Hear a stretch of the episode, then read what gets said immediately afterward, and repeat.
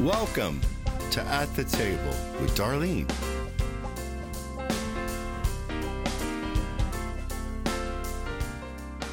I'm going to minister a little bit on connecting the dots because I've begun to take a little memory lane back and re- see some of the dots that have been connected for uh, Daryl and I's life. And, and I'd like for you to take a look at your life's timeline because I believe that you're going to see some connections as we get into this about the goodness of God. And you're going to see where the enemy tried to take you out, but then God moved in. And that which seemed like was going to take you down, you're now standing on the platform of it and you're proclaiming the goodness of God. So I want you all to go on your we're this is your story today. We're all going on the story together. Now i'm going to give some stories up here and i'm not going to use verse for verse today. I feel like just telling you some stories about some of these men of God. And I didn't, I did get one woman of God and I got in the Old Testament and I thought when I got done, well, I should be over in the New Testament for those people that have a problem with, oh, they're just teaching Old Testament. But I'm, oh my goodness, when I started thinking about that last night about one, two o'clock, I'm like, oh my goodness, I could, you know, if I could just do this over, maybe I can do part two and we could go into New Testament. But no need. I don't need to do that. Uh, but you you you can do that. We are here on this earth without a doubt with and for a divine purpose, every one of us. And the enemy of our soul, he always is going to try to get us tangled up in a mind war. Isn't it something that, see, this is where our mind is, and our mind if it's not renewed to the word of God, then it tells our flesh to go open that refrigerator one more time because there's something else in there that you might want tonight before you go to bed. The soulish realm is where we're instructed to bring every thought, every thought. We have a lot of thoughts, don't we? Now, if we'll stay busy bringing our thoughts into captivity and pulling them down, and telling our soulish realm, oops, that was not a good thought. That's not what the Word of God says about this situation or about you. And then we will get our minds renewed to the Word of God. Let me ask you this Has God ever spoken a word to you? Have you been reading the word and it jumped out, you know, and you're like, I never saw it like that before. And you felt something inside. Have, is there anybody in here that's ever read the word of God and you have felt something rise up in you as you read it? Anybody at all here? Come on, I'm in the right place today. If not, then maybe you need to read a little bit more and say, God, open my eyes. Holy Spirit, show me your word because I believe that your word is incorruptible seed right? Now, let me ask you this Have you ever had a prophecy be spoken over your life? Somebody, someone prophesied something over you, and you knew it was a word from God. You knew that it was. You knew it was a word from God. Uh, if you believe that, I want to tell you that Psalm 33, 9 through 11. I'm going to read these real quick. I'm going to move fast with scripture, and we don't have much that you're going to turn to. You're going to have to trust me and go home and read and read then, okay? But verse 9 says, For he spoke it and it came to be. He frustrates the purposes of the flesh. Now that's what the Spirit of God wants to do that's why we fast, because he frustrates the purposes of the flesh. Our flesh, like I said, you know, if I'm not renewing my mind, it won't operate right. But the plans of the Lord stand firm forever. Now that's the one we get excited about, right? Because for he spoke it and it came to be. Proverbs 19:21. Many are the plans in a man's heart, but it's uses us the Lord Lord's purpose that prevail. Many are the plans in a man's heart. And we've all, we've all had in our life, we've had plans, and we are supposed to do what we can to plan. But our plan needs to line up with God's plan. One more scripture here Deuteronomy 24. For the Lord your God is he who will who with you to fight for you against your enemies to give you the victory. He is giving goes with you to fight for you against your enemies to give you the victory. And in Deuteronomy uh, 20, if you read this whole chapter, it's a chapter of God's laws on warfare. He was, God was telling the Israelites in this passage of scriptures, if you come up against an army that is larger than yours, if your situation is overwhelming, if your situation is impossible, don't be afraid, don't fear, don't panic, don't be in dread, don't let your heart faint. This is good instruction out of the Old Testament because he told them, I am with you. And it's good to know that God has a good plan and good for those who whose lives he wants to use and to touch and to those who you are to touch, who I'm to touch. It's the plan of the Lord. That's the good plan that he has for us. So enemies are going to come. And we have to be prepared. We have to know who our God is. And we also know, have to know who our enemy is. And we understand when his strategies come, we understand, oh, it's just the devil. Let's turn the light out on him. Let's, because the enemy wants to frustrate us. Remember the miracle of the breaking? I'm not talking about the book right now. When Jesus took the not enough, he blessed the fish and the loaves. He broke it and it became the more than enough. You may feel like your life is just so broken, but God says, everything that you give to me, every sacrifice that you make, every mental anguish that you go through, and it, instead of defeating you, it causes you to be more determined to go on. So as I was thinking about this Sunday, I told them Saturday, I said, I've got one scripture and a whole lot of thoughts.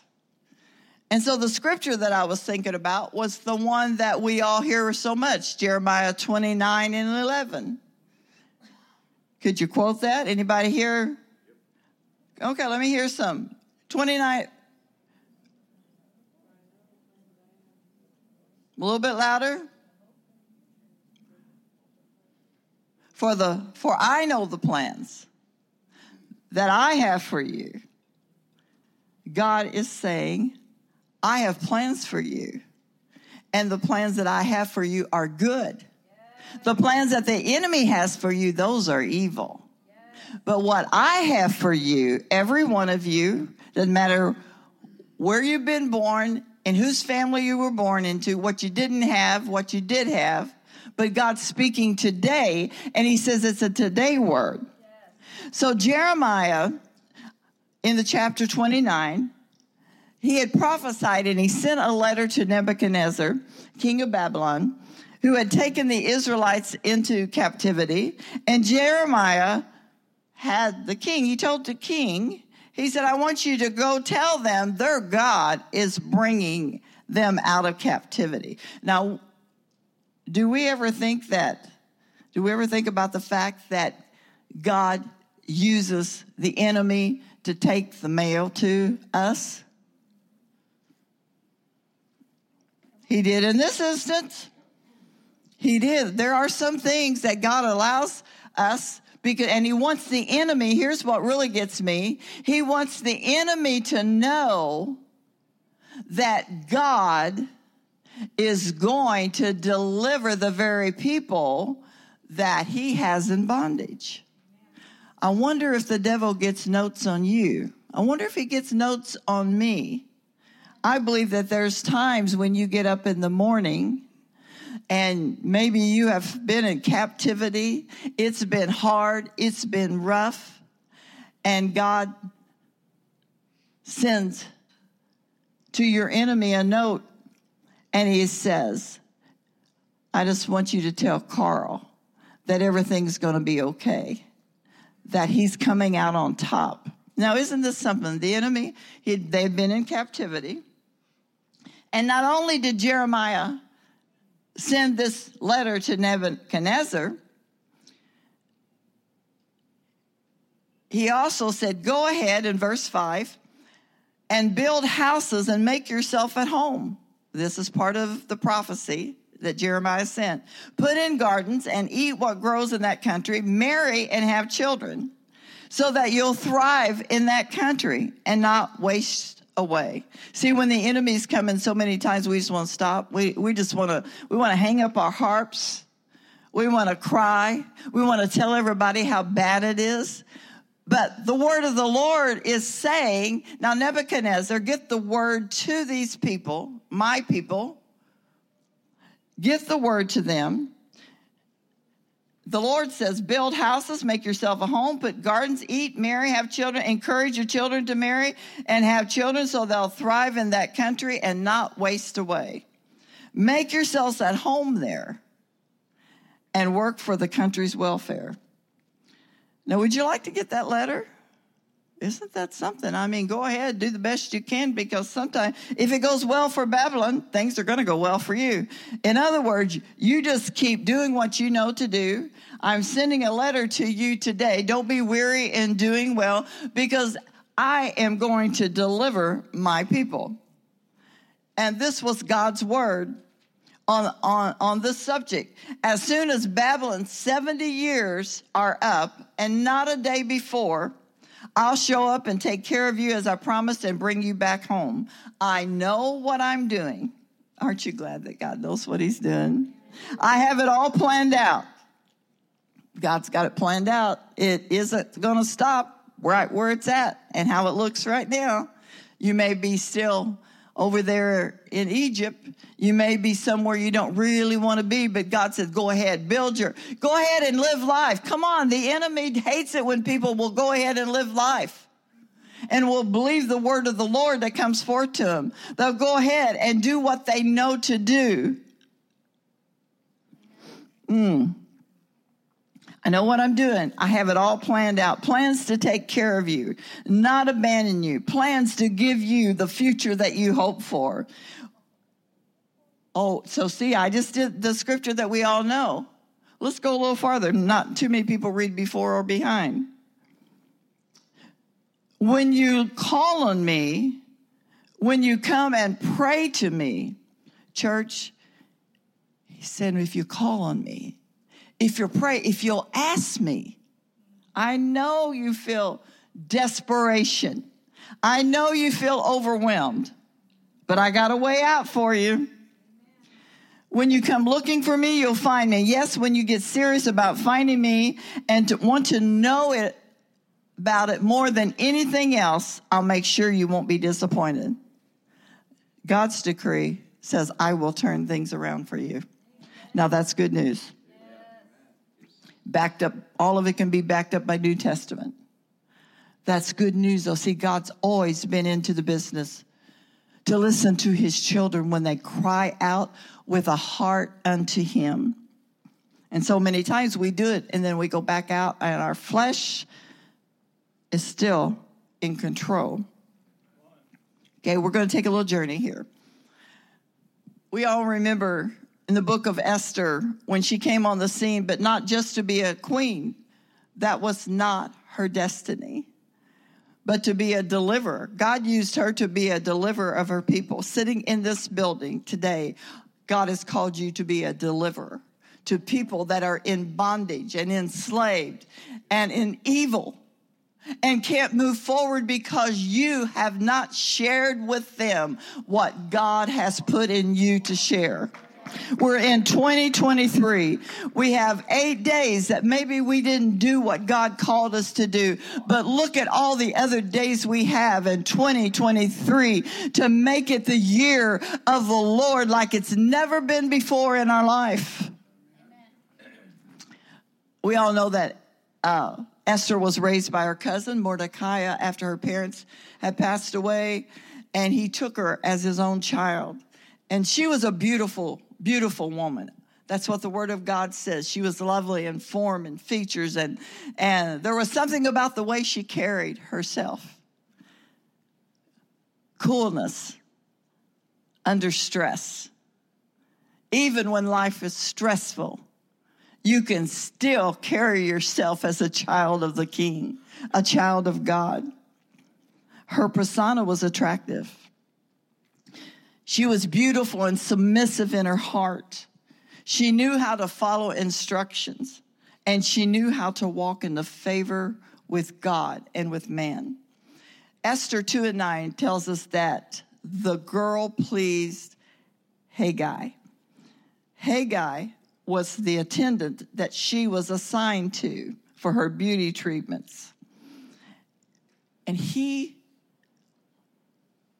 was pleased, which means that Esther gained great favor. Favor's not fair because not everybody will walk in the favor that God's trying to give them. God wants us all to walk in favor. You know what grace is? Favor of God. Grace, grace to you. Favor, favor to you. Have you ever been around anybody, you look and you've watched their life, and all you see is they walk in favor all the time? It's amazing when somebody understands that it's the will of God that we walk in his favor. If we don't know what his will is, we will not eat and live in the kingdom of God. But may I tell you that we'll never walk in his favor if we're not submissive? Remember David, he found favor with God because of his heart and the respect that he even had for an evil king named Saul. I mean, we all know that story, not going to go there. So I'm going to go back just a little bit here. Esther required nothing except what her attendant, Hegai, suggested for her. She didn't need anything else. They, you know, when she was asked what she needed, she didn't ask for anything else. She walked in the favor that was given her knowing that what she needed to be presented to the king, oh my goodness. Think of this. Come on, church, help me here. Think about it. The grace, the favor that is on our life, and it's all that we need to find favor because we've already found favor and grace with the King of Kings and the Lord of Lords. So she required nothing else. She went through the process for 12 months of beauty treatments. And you guys think we women primp? Yeah. I won't get any farther than that, but I mean, six months of this and six months of that. And I mean, presenting herself. Could it be we spend six months fasting and praying? Could it be that the next six months we read and pray and fast. I don't know, whatever we can to beautify for the King of Kings. She listened to Mordecai and did not reveal her nationality because he was her leader. She listened to instruction. Verse 17, the king 217 loved Esther more than all the other women. She obtained grace and favor in his sight more than all the other virgins. So he set the royal crown upon her head and she made queen instead of Vashti. The story moves forward. I, I was tempted to preach about Vashti a little bit, but I didn't. I moved on. The story moves forward, and there's another uh, player in the story, and his name is Haman. And he was the man that had the hatred for the Jews. He represents evil. He represents the devil. He represents when God loves something, the enemy hates it because they're polar opposite. Haman is very political and he knew how to work that evil. He was a manipulator. When given a seat of honor, by the king, it went to his head. If anything goes to your head, learn to be never impressed by your own success. Never, ever. I am this or I am that. Never be impressed. If you're not impressed with yourself, you're not going to be impressed by celebrities. You're not going to be impressed by whatever. You won't be impressed by that. But we are really impressed about the King of Kings and the Lord of Lords.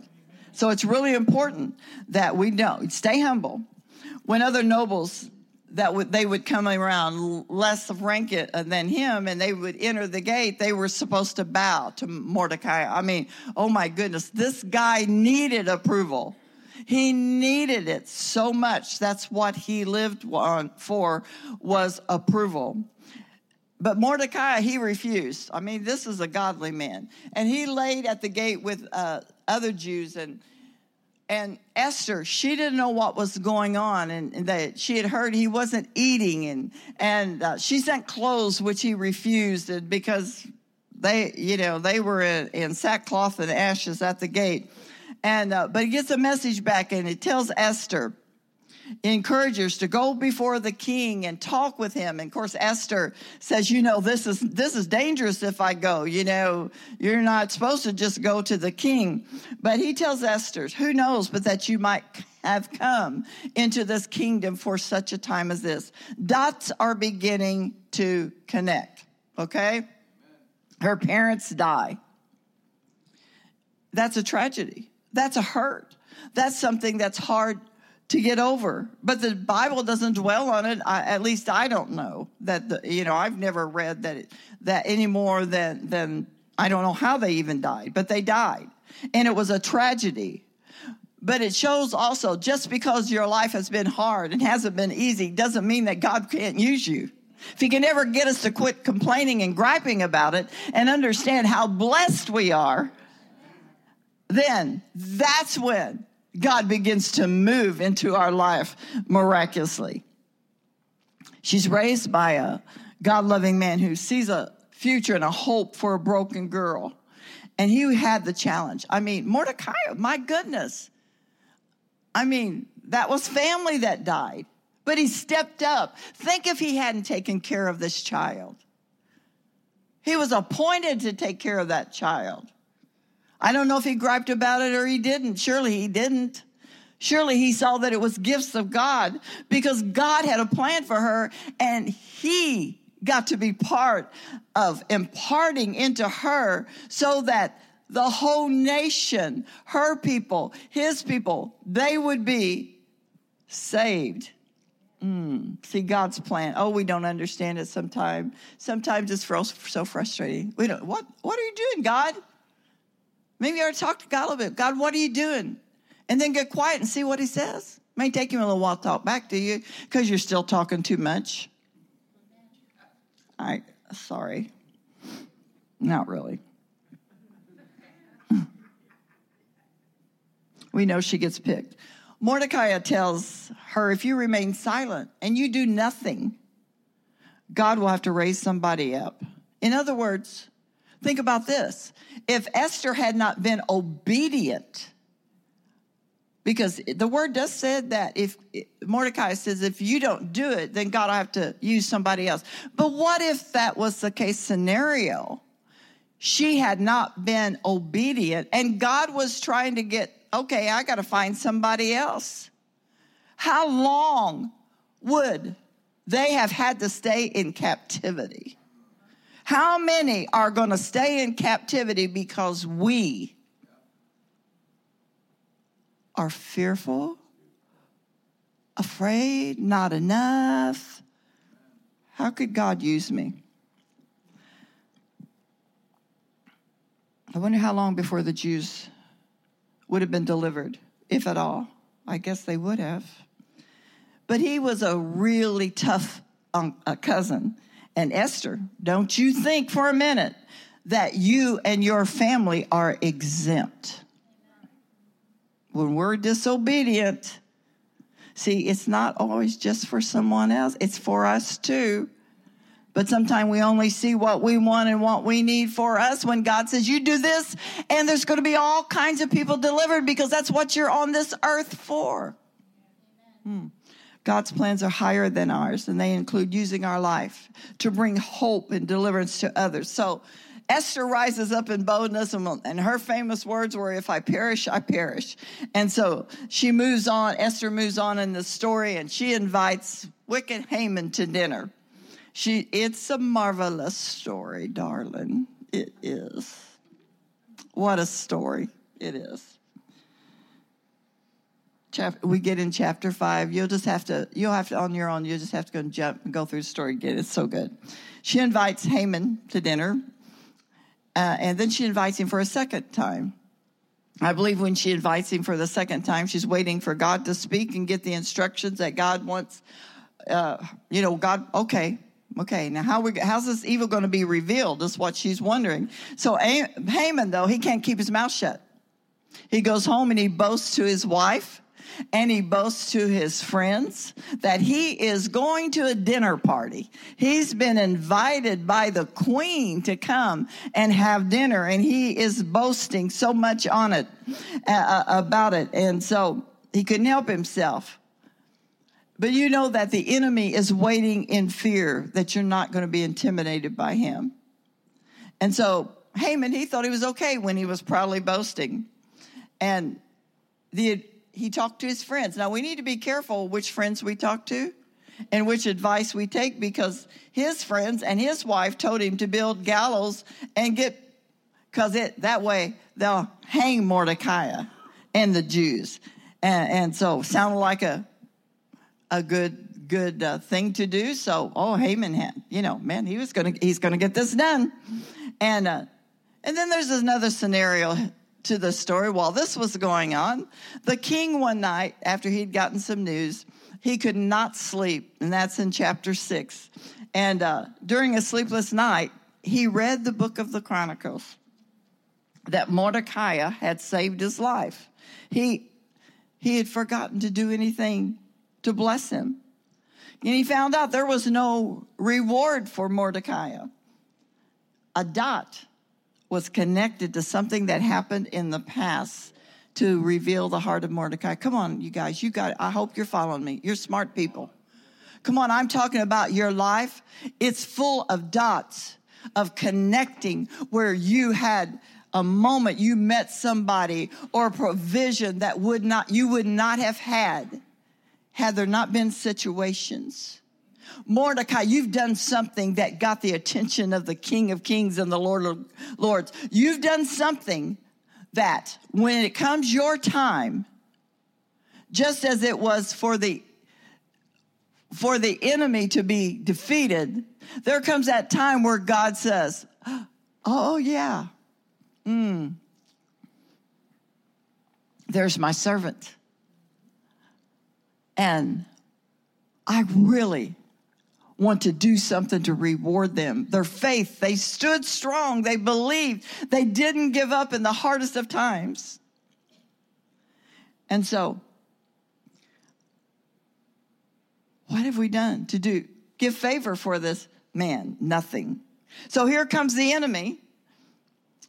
See, when God gets ready to reward you, and I'm telling you, I know without a shadow of a doubt that in this church today, and it's probably 95%, because there might be 5% uh, that doesn't really enjoy a woman preacher, or there might be 5% whose minds just keep going wherever. But the word of the Lord is alive and well, and it will touch the hearts of anybody that can get past whatever it is that would maybe hinder. God is saying that 95% in this congregation today and listening God's getting ready to reward and promote you. I believe it with all my heart. Getting ready to reward his people. But the enemy doesn't like that, doesn't like this, this message. So you see him coming back around, you just you just plead the blood of Jesus over your situation and turn off the light and go on and do what's next. Live life. Don't don't camp out on what he's saying or what he's doing. So the accuser Haman comes in talking about Mordecai, and now the king has some information now. And the king asks him, What should be done to the man that delights to honor? Okay, let's read it. Do we have it? Uh, Esther 6, 610? Okay, then I'll just talk about it. Read it later. The devil has a script written out against you and me. Do you know that? You know, he goes, he, he wants to make sure he gets it right. He has a script. And Haman had one because he told the king what the king turned around and tells him now. Go at once, get the rope and horse, and do not let anything that you have suggested be undone. Now, Mordecai had gave a really good list because he thought the king was talking about him. The, the enemy watches your, watches your life. He watches your family pa- uh, patterns. And he's looking away to cause your demise. He just does. That's what the devil does. We're, we're no one special. That's just his job. That's what he does. Oh, but those that know the King of Kings and the Lord of Lords.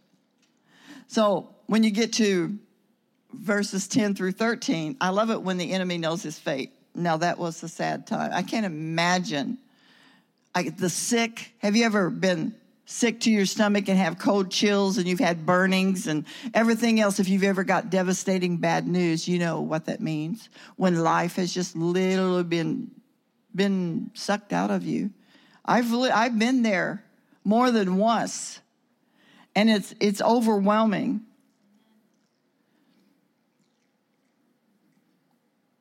I love it when the enemy knows his fate. When he knows that he stepped over into a line where he cannot defeat God. You would think he would know that, but see, the only thing that he has to get to is you.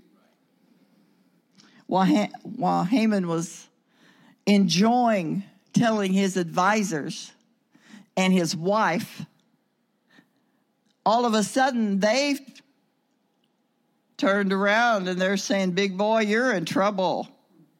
Ah, uh, you're done for, Haman. So those advisors that was wanting the, the gallows put out there, hmm, they have a different message here.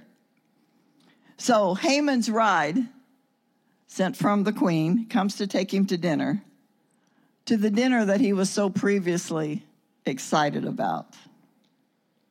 I have to stop and ask how many of you are intrigued with a royal family? Do we have any royal family followers? Anybody be honest? There's no, this is not bad. Oh, we got a few. Okay. How many watched the funeral of Queen Elizabeth? Oh, we went up some. There we go. Yeah. Mm-hmm. Nosy, are we? It's kind of interesting, though, really, right? Uh, how many watched the funeral? How many watched the crowning of King Charles? Oh, my husband. How many's watched and listened about the feud between Prince Harry and Meghan and the royal family? Mm, okay, yeah, you're all getting more honest here. It's going, I mean, yeah. But this story is much more exciting, I got to tell you. This is a better story. But seeing the Word of God, it's amazing what we find that lines up with our lives and lives of other people all around us. So we go on to the next chapter and the king and queen, they've had a little time to converse. It sounds like they're on ice. You know, it's sometimes it's a while before we get to tell each other anything. You know, it, I know that's hard to believe, but it's really, really true. And sometimes when we're together, we forget what we were going to tell them. It just happens. But the king, he, he's so impressed and so in love with his new queen. And he's telling her that you can have up to half of his kingdom. Now, that's generous for that day. But she wasn't interested in that. She wasn't interested in what she could get. And that's how we need to be with God. Because he says, I'll give you whatever it is that your heart's desire that lines up with my word. It's yours. You have my favor. You just got to believe it. How do I walk in the favor of God? You say what the, God, the word says. You pray. You read the word. You're kind. You're just a lovable person because you love Jesus so much. So, when telling his queen that she could have up to half a kingdom. She only asked that her life be spared and that of her people, that they had been sold, and it had determined that they all should be killed. Now, this is a dinner party. This is a dinner party. I told you the royal families. I don't know what this is like. I, I, I'm sure they had some. They've had tense moments, but I've tried to imagine the feelings that Haman had when the king needed to know who would do such a thing, and the queen. Ta-da. This is a lovely story, darling. Don't you love a good story when the villain gets caught? the king's angry when he finds out and he walks out and he goes out into the, the palace gar, uh, garden garden. You know you, do you ever have to just walk away get yourself pulled together you know because you might want to do something right that moment you know? And uh, haman he's viral and he's not real smart at all obviously. He's lost he's lost those people that are acting like fools they're lost they don't know the jesus that we know Haman could have changed way back in chapter one. He could have been a different person, but he chose not to be. So the Bible says that as he's trying to make a case with Esther, plead his case, that she was resting on the couch and I, I, in my mind, I'm seeing him knelt down and he's trying to talk to her, plead with her, and say, Esther, please, please, because he knows those gallows are going to be used on him. He's smart enough that it's hit him now. He knows that it's not going to be good. Well, the king walks through, and you talk about a mad king. He was mad. He thought that she was try- he was trying to molest his wife. Now that'll make a man mad. That'll get that'll get him on their haunches real quick. And he was already mad at him, already angry with him. I love it when the word of God is used on the devil because that's what the word of God is. Remember when Jesus told the devil, "It is written." When he was tormenting him, trying to torment him, trying to get him to give into the flesh the enemy will torment you so much that our flesh will run to a crutch to cope.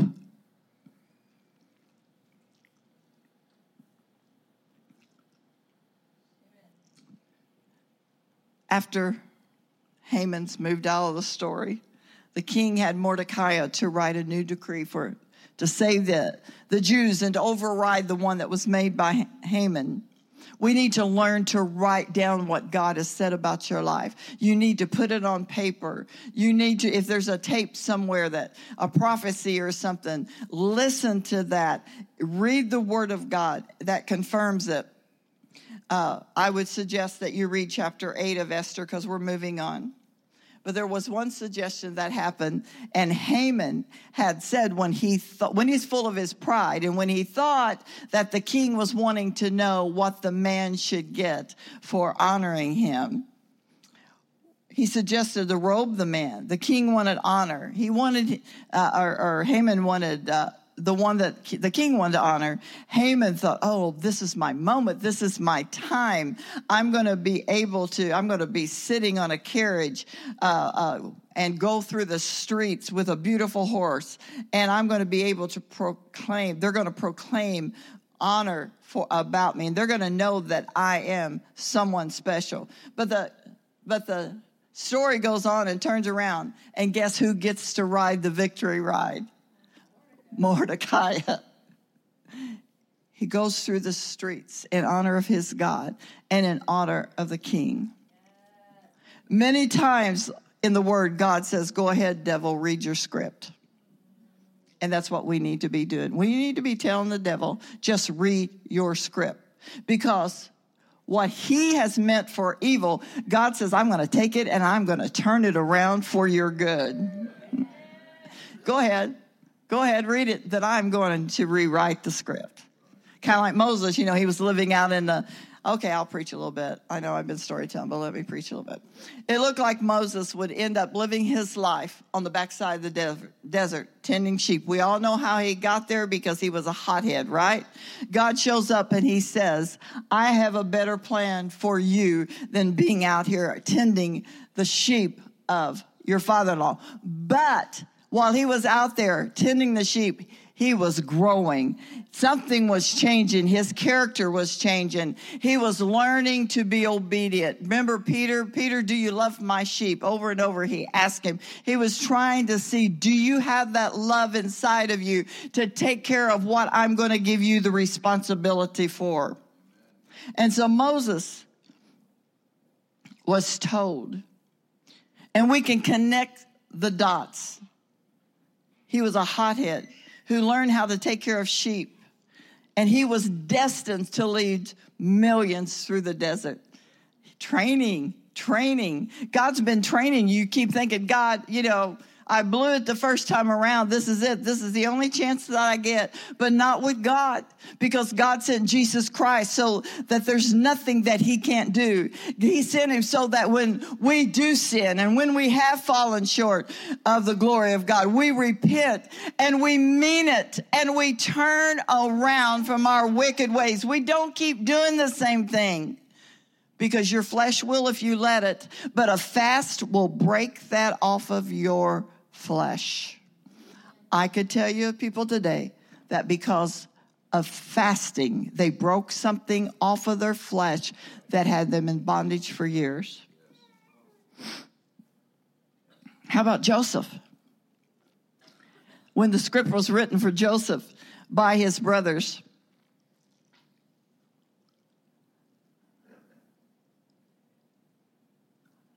They wanted to destroy the future and the hope.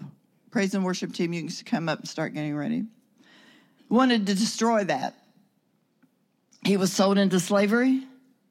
He went to Potiphar's house in charge of Potiphar's estate. He was trusted. That was, he was having a dream, and then disaster struck. And then he was sold to a man named Potiphar. Then he took care of his house. He found favor, right? He was in charge of saying. Then he got wrongly accused and he ended up in prison. Blessing, curse, blessing, problem, blessing, problem. That's life, right? Right, right, right. Okay. He was in prison, but he ended up with great favor with the warden. Isn't that something? He became the captain of the guard in prison. He still had his integrity intact. God was still using him. When I was at my lowest, God was still using me. When I knew nothing about what God really had for me, I kept being faithful. I kept proclaiming the word of God.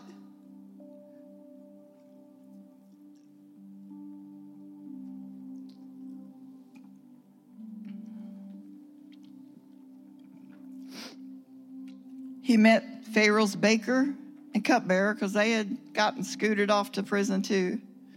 He interpreted dreams and he had promises made by someone that when they got out of prison, they forgot about Joseph, the interpreter. They forgot to remember him. Oh God, it's been two years and I'm still doing the same thing I was doing. I've not what I thought was going to happen didn't happen. I'm still here. Every time I go move forward, I get slapped back. Left him in prison for another two years. Connecting any dots yet? Think of his timeline, his life. I just read you through them if you had a dream, got thrown in a pit, sold into slavery, went to Pharaoh's house, so on and so forth. But Pharaoh had a dream. No one could interpret it. And oh, oh, oh, This young man, he interpreted a dream. Oh, I forgot about him. You may feel like people have forgot about. Maybe they have forgotten about you. Maybe they have, but God has not forgot about you. He has not. So we got to quit blaming and focusing only on the one that forgot us. Went on with their lives. Went on. They are happy. They got what they needed. But God says, Oh, that extra two years that you stayed in here, I've been doing something in your life because the plans that I have for you, for your future, are so big and so great that you've had to have this time to trust me. You thought you were never going to make it out. You didn't think it was ever going to change, except, oh, wait a minute. Joseph remembers the dreams. Don't you know that those dreams came to him again and again while he, when he was in those down times? The word of the Lord that had been spoken to him. I don't care how much the devil torments you and tells you that you're never going to make it or it's never going to get okay. It doesn't make any difference. God will never go back on what he has told you and what he has spoken to your lives. He just will not. He's a God that cannot lie. He cannot fail and he does not change. Mm.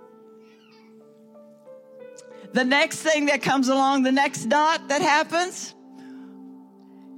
when he gets, he interprets the dream. He was promoted the second highest rank in Egypt.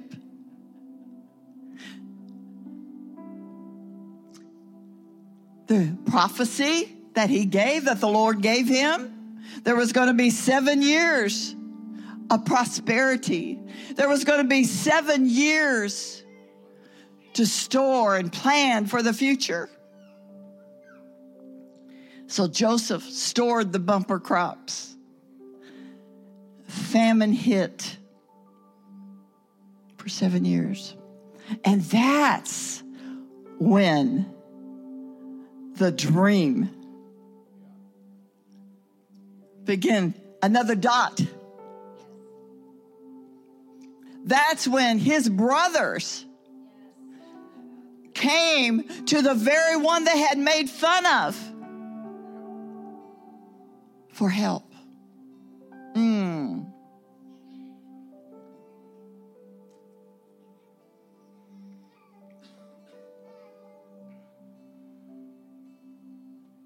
There's a story in Ezra. I'm going to quickly, briefly, you read it to yourself. We're not reading it, but there was a heathen king named Cyrus of a heathen nation, Persia, that God ordained him to rule. He was evil, but God ordained him to rule. See, that's why we don't really know everything that God's thinking. We need to pray for authorities that we don't like.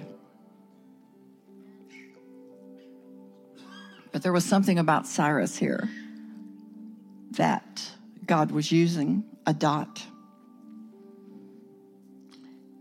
He was to rebuild the temple and set the Jews free from captivity. Well, the Jews were delayed for 18 years, 18 long years by their enemy. Mm, delays, not denial. I don't care how many long years you've been waiting. Didn't make any difference.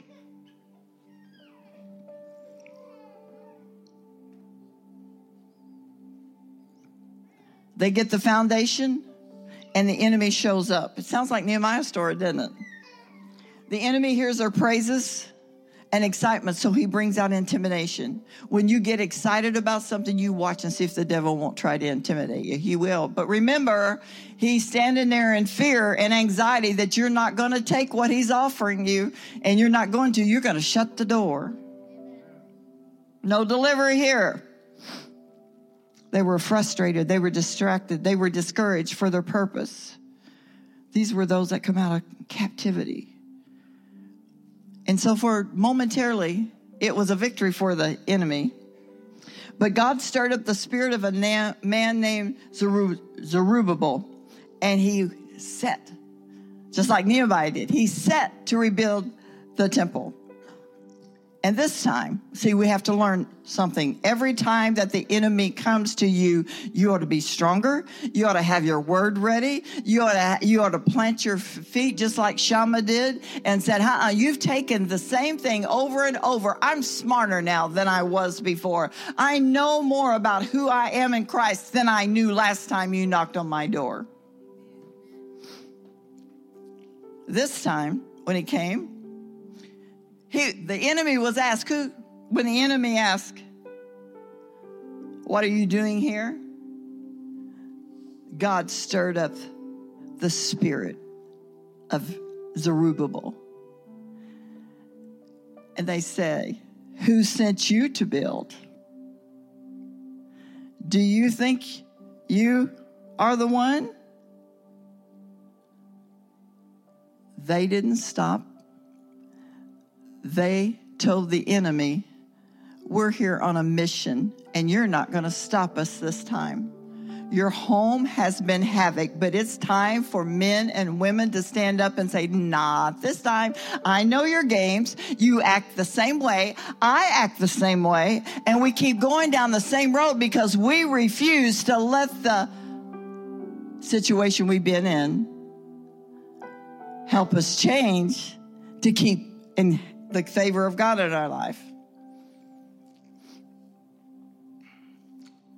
They spoke out and said, It's been spoken and written in the archives by King Cyrus that we can build. Do a search. Go on. Enemy, get out there. Go read the decree. Go ahead, read and see what it says. We need to tell the devil, you, you've heard what the word, this is what the word said. Read it, read it. This is what God thinks about me. This is what it says. It's in the archives. Go check it out. Come on. It is written. I'm telling you, a decree many years ago was spoken over solid rock, spoken over my life, over Daryl's life, over your lives. We need to do some searching in the Word of God and speak out because I don't care how old you are, God's not done with you yet. I've learned that we're going to do and be until God says, okay, you have finished your course. You've run the race well. It doesn't make any difference who's written what about you or spoken your demise. What has God spoken about you? Tell the devil to go check because it is written. Time to connect the dots and see how he's brought you from way back then to this place where you're at right now. Because you know the plans he has is settled. We're the only ones that can stop. The only one that can stop what God said. We are the only ones because we can abort the plan of God in our life. That's the only way that would happen. Matthew 24, 35. Heaven and earth shall pass away, but my word shall not pass away.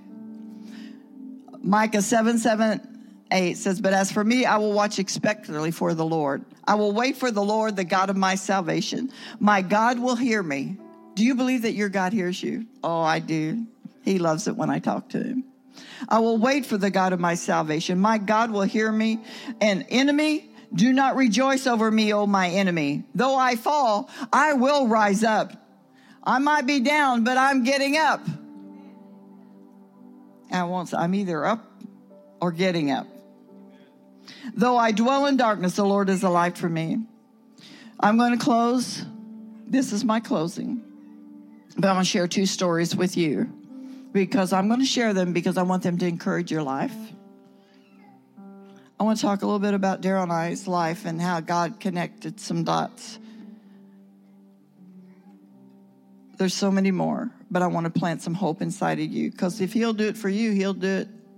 And for Daryl, He'll do it for you. He'll do it for anybody. Maybe not what we got, but God will do it for you.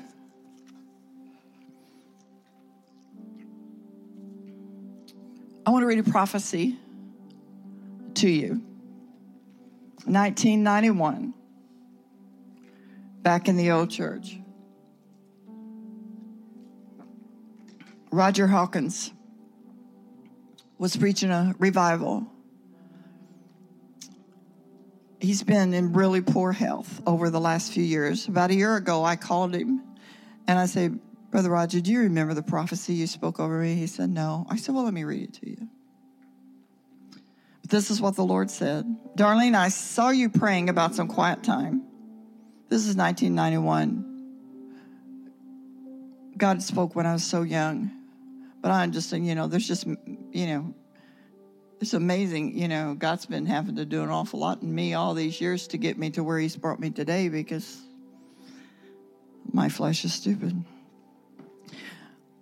Darlene, I saw you praying about some quiet time. You're caught up in all the ministry and activities, and you've desperately felt that you need some quiet time and be alone. God is going to give you that quiet time, and you will take a pen in hand and write things that God is going to give you by revelation. You will relate that to your to the experiences of your life of heartache, joy, disappointment, and most of all the blessings of the Lord. These writings will not only bless people in this area, but in other areas and help them to receive from God through your writings.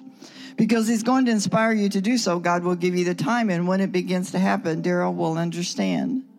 Because it will be a great blessing to him and to the to see the enjoyment and fulfillment that people are going to get out of receiving what God is going to give you. You didn't go through all those times of trouble and heartbreak and trials and experience blessings to keep to yourself and just for this congregation. You will put it on a printed page and people will receive it and it will change lives. And then he said, Father, in the name of Jesus, let a double portion of your spirit and the anointing rest upon her to do the things that's in her heart and to fulfill the call within her. Lord, help her to be a blessing and touch other people's lives and the power of the anointing of the Holy Ghost. That was a dot. There was dots that got me to that, but that was a dot. I just want to share these things with you because I want you to be excited about your future. And I promise I'm going to let you go. Uh, this it won't take me very much longer. If I can get this little book. This little book doesn't say a whole lot except my life, his story. Pastor Daniel Wormuth handed me this on March the 6th in 16, 2016. That prophecy was 1991. And in between those times, there were words that were said that I knew. I knew that I was supposed to. And I knew that I struggled with time. I knew. Anyway, I wrote this. I had just finished up a WAW conference at their church and was getting ready to leave. And Danny handed me this book. And he said to me, Darlene, it's time you write that book. I never talked to Danny about that book, ever, never, ever, ever had I talked to him. And so I wrote, Danny, when you handed me this notebook, I know that God was reminding me again that his story needed to be told. Many has prophesied words and have been spoken over me during life's journey. When you handed me this journal, I knew that our God, good father, said, This is the time. He spoke through you and confirmed this call.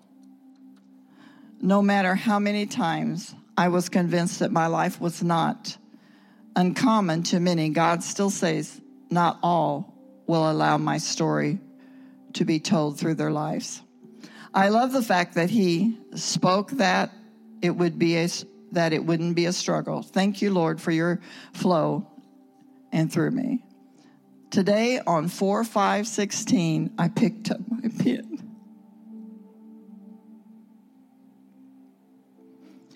And I yielded myself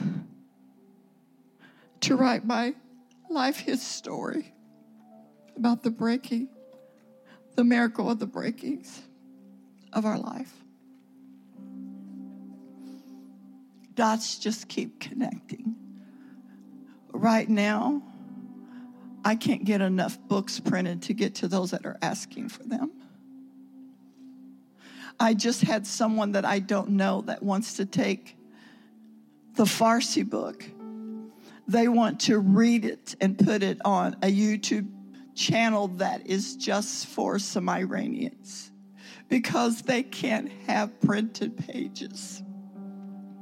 They're wanting the PDFs so they can read them because if you put paper in there and they get caught, it's their lives. Nothing, nobody. Just had to take care of the sheep and get over myself. One more. Don't you love a good story? It's better than the royal family because we got royal blood flowing through our veins, every one of us that's sitting here. Stand to your feet. We're getting ready to sing. There's nothing that my God can't do. But before we do that, I have one more story that you just got to hear. I believe that it was in 2006 or 8, one or the other, but it's way back there. Daryl and I was at a global advance meeting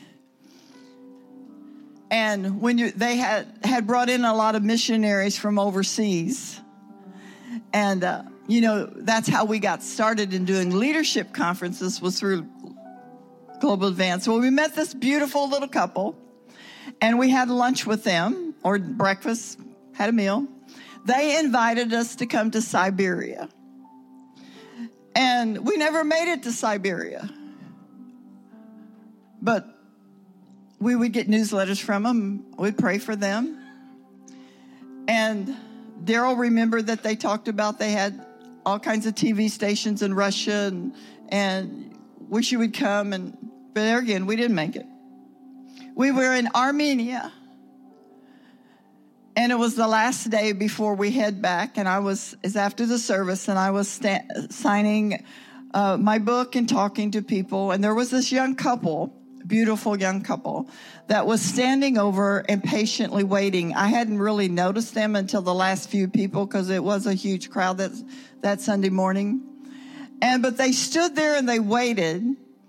And the girl, Jessica, came up to me and she said, We really enjoyed the leadership conference. We just enjoyed it so much. It just ministered to us. We're from Russia and uh, we're trying to get to Israel. And so but I felt, I just felt that drawing. I was like, uh, let me give me my email, email me so we can talk. Long story short, tonight, right? Tonight on At the Table, you're going to hear a miraculous story from this young woman and Ilya. We've been holding it because they've been trying to get into Israel because Christians in Russia, they've been sent out, most of them are going out by droves into the country of Israel. We support Israel we're going to continue to support even more because God dots another connection right there. But but here the Russian Jews, what did I say? Oh, Russian Jews, yeah. They're they're going to Israel. And Christians and whomever's there, they've had to get out.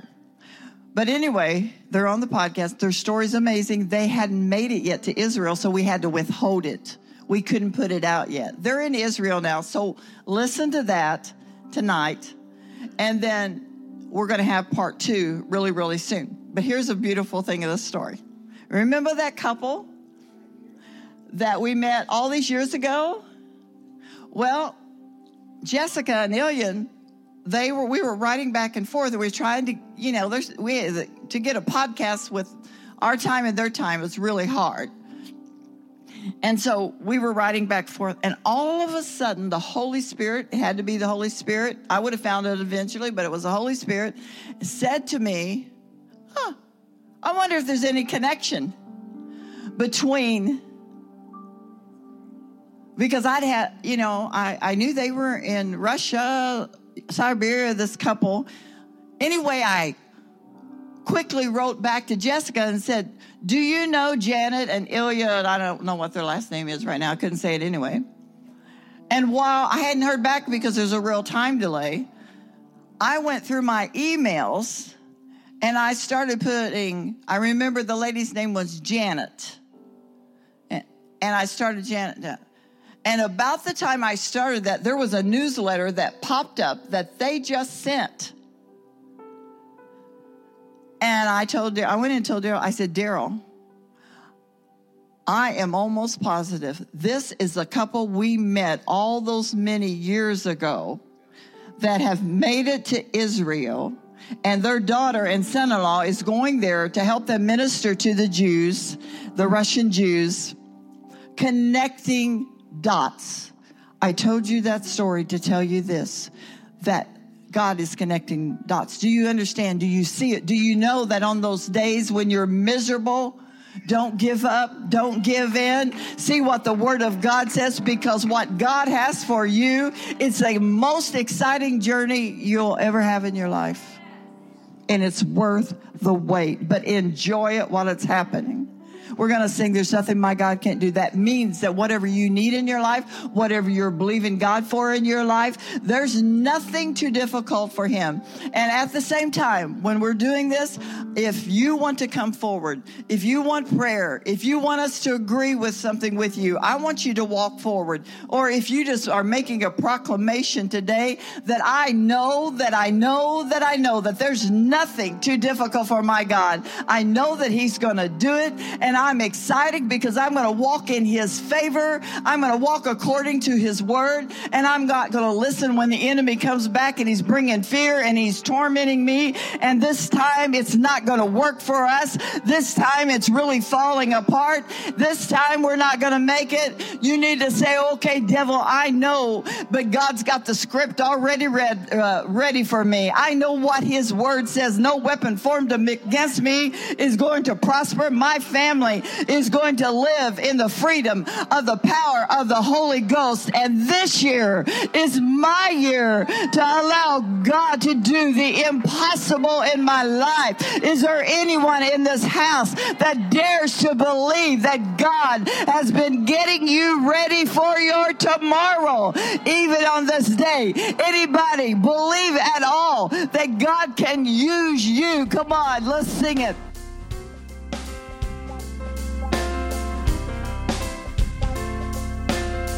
Thank you for joining us today at At the Table with Darlene. We'd love to hear from you. Email us at darlenesolidrock at gmail.com.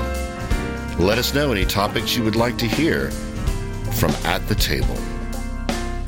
You can also check us out at darleneroads.org. Also at wawministries.org.